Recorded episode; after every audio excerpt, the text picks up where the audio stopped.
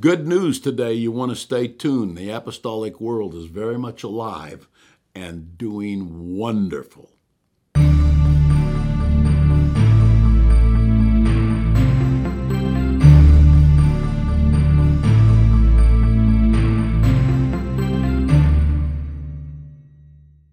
So, welcome to All Things Apostolic for Monday. I love Mondays with All Things Apostolic because we get to give news and reports and good things that are happening.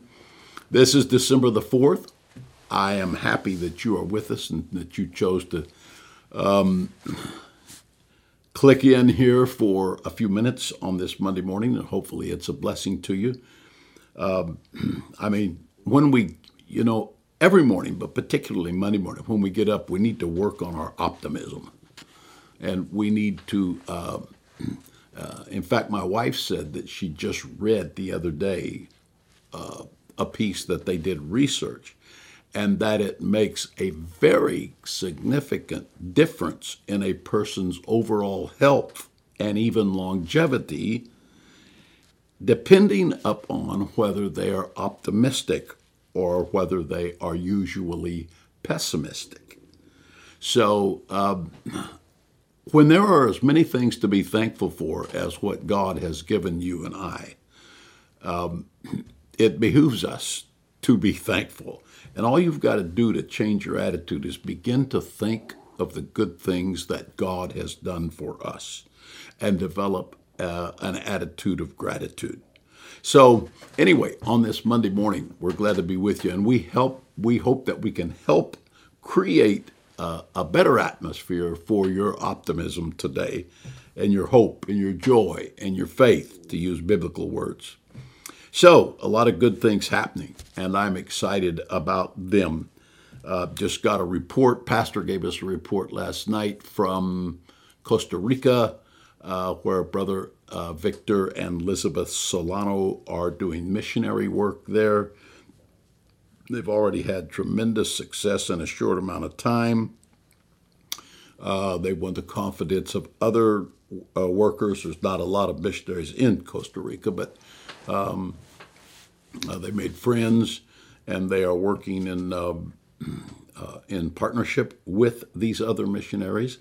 Um, a young man. They, uh, Victor sent a picture of this young man prayed through and just received the, the Holy Ghost, had been acquainted with Pentecost, I think, sometime years before, but he was he was so the picture of his face, he is so lit up with the Holy Ghost um, that it was just a joy to even see the picture of him. And uh, then another missionary in the country, the United Pentecostal Church missionary, who is in a different area than Victor is in, contacted Victor and said, Hey, there's a new family in a city about an hour from you. And um, they are they are they are looking for an apostolic church. So um, I think today or tomorrow, Victor, maybe it was Saturday, I don't know, but Victor is on his way there, he and Elizabeth, to meet this family. Um, and he had other good things that are happening in the report. So those are things that when I wake up on Monday morning, I like to think about those good things that are happening and what God is doing. And if God's doing good things in your church and in your life, then every Monday morning you need to wake up and say, God, I thank you for these things. And start that week right, making things right Let's see. And we had great church yesterday here at here at home at the Rock Church. There was um, uh, yesterday's morning.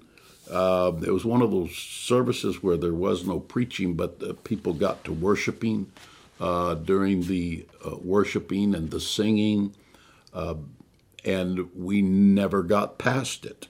It just kept going. People came up for prayer and and uh, others prayed with them, and the whole church was just caught up in prayer for um, a good season of time.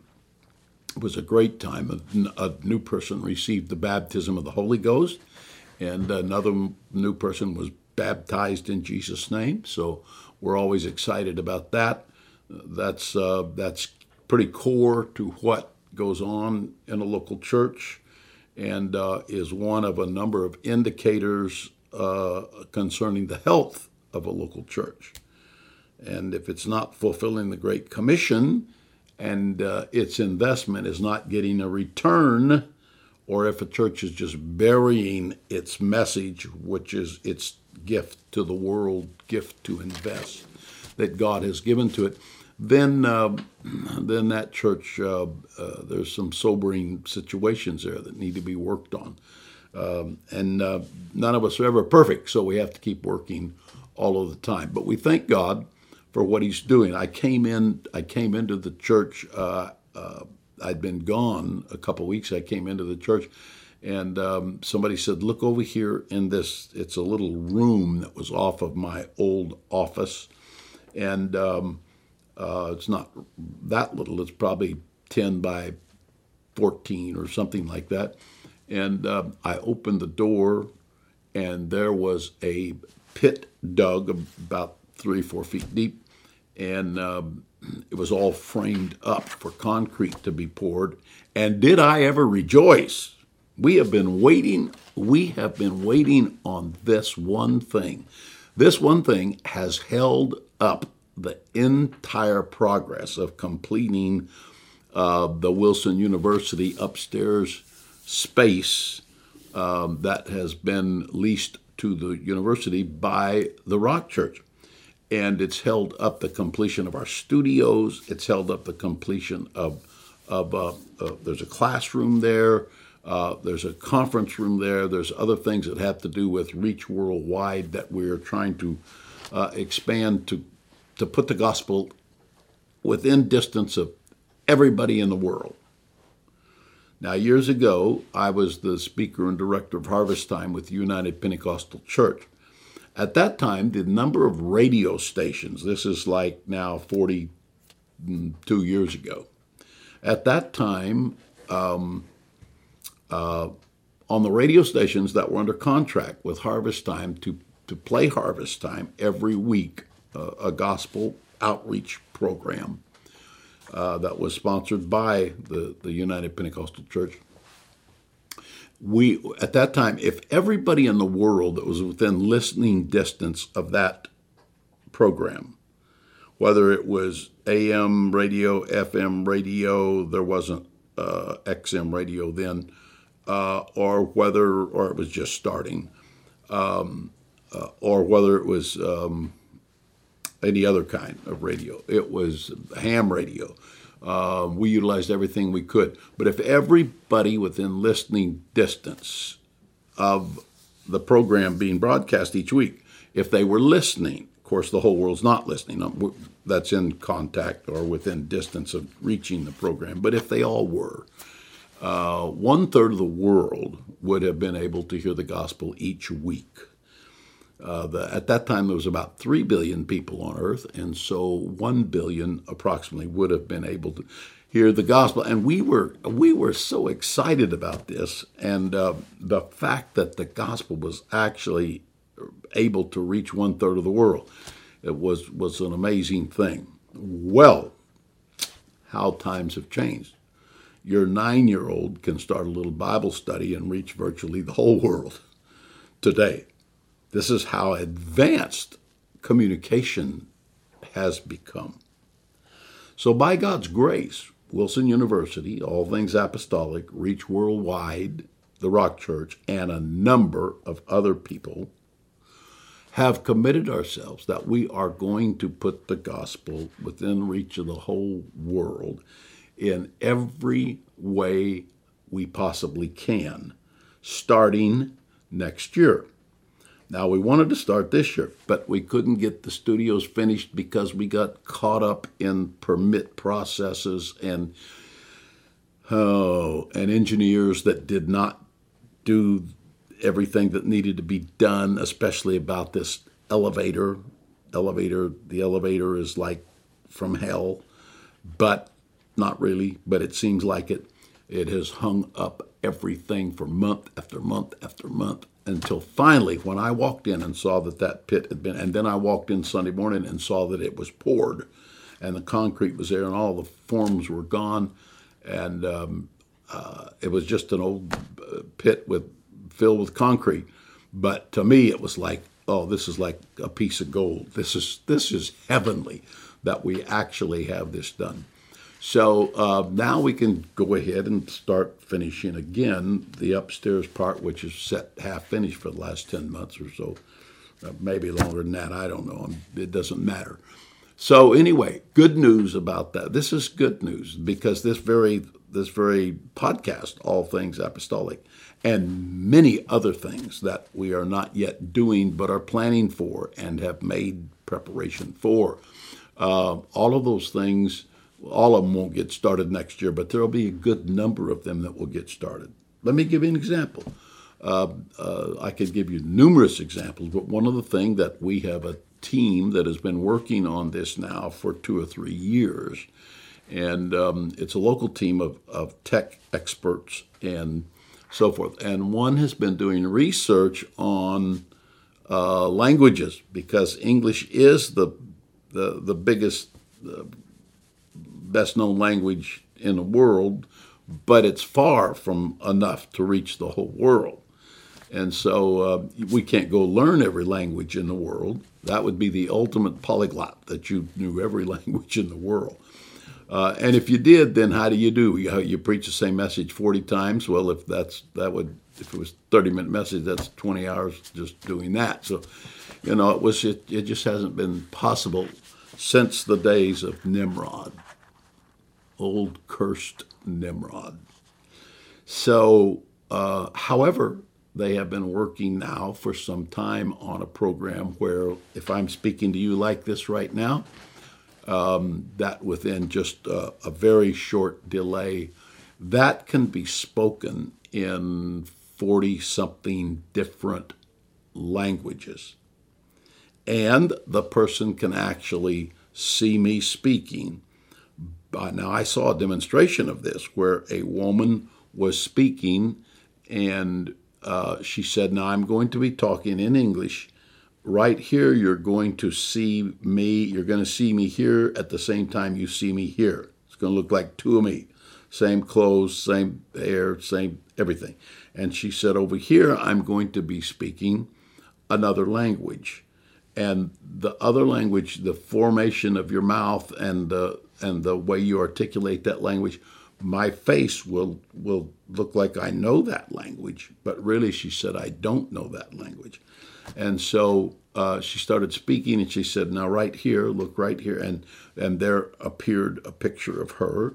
I wonder if this is what the Antichrist is going to do, and um, and uh, so while she was talking to us in English, she began to speak over here in Japanese and uh, the Japanese words and the way you would have to form your mouth and your lips to to articulate Japanese. Her, her mouth did that. So um, all of this has been now in the works for several years in the world of technology. And uh, of course, we wouldn't try to fool people. We would tell them right up front, "This is what we're doing." But because we want you to hear the gospel, we will. This is this is how it's done. So, anyway, we're working on all of that, but it all depends on the elevator pit. So, uh, good news. Amen. When you pray, say, God, thank you, Jesus, for getting the elevator pit poured. Oh, hallelujah. So, um, last Saturday, I took a little trip down to Turlock, California. That's about an hour and 10 minutes, uh, maybe a little less if you were going faster, but an hour and 10 minutes from Elk Grove. And um, with me was uh, Dr. Kasey Sees, who is starting a church in Turlock. To my knowledge, I don't know of any English speaking uh, apostolic churches in the city of Turlock. Uh, I do know a couple of Spanish apostolic churches, but none in English. And uh, this will be an English speaking church. So um, we were looking for a building, and uh, Brother Sees had a list of buildings, storefront buildings, and so forth. With that, we had a two o'clock appointment um, uh, concerning a church that was interested in us. So we looked at all of these buildings. None of them worked out. We went and got a bite of lunch. Then we went to the two o'clock appointment. When we got there, our pastor was there, and his son was there, and his wife was there, and they have a, a little church there that is spick and span. I mean, it's a Spanish speaking apostolic church. They have a good congregation. The, the, they have uh, great uh, musical instruments, uh, a great sound system. Uh, they even have a uh, an LED screen. That just just they've really done a good job. And um, so they are graciously allowing us to use the church on Sunday mornings. They have service at 1 o'clock on Sunday afternoon uh, to use the church on Sunday mornings. And I think it's on Wednesday night, if I remember, or Thursday, one of those two nights, for a midweek Bible study and service. And any other time that they need to use the church that, uh, that the, the owner is not using the church. So uh, this is, and we met the family. What a great family! He and his wife were just precious, and his 19-year-old son. So we are um, uh, we're looking forward to get to know them better, and uh, they're going to come see us. Um, and so the the church is starting um, the first of the year. We're talking about in three or four weeks. And uh, I think they're actually having a little Christmas party there to celebrate the start on December 27th. Anyway, it's an exciting time. Dr. Sees is a full time uh, uh, member of the staff here at Wilson University, and um, we'll continue to do that and start uh, this church at the same time. We're excited about it. It's going to go, there's no question. And uh, so stay tuned. We will be telling you more about this church and what is going on. Well, time's about up here today. I wish you was with us Thursday night, this coming Thursday night. This coming Thursday night at 6 o'clock is a Christmas fellowship dinner at our house, my wife and I, at our home. It is a Christmas fellowship dinner for all of the uh, ministers and their wives, and not only in Northern California, there's some in Southern California, there's some in Central California, there's some uh, in Washington, there's some in Oregon, there's some from Florida, there's some that are, we're all going to just come and have a great Christmas dinner. And then we're going to have fellowship. It's not a business meeting, it's not anything of that sort.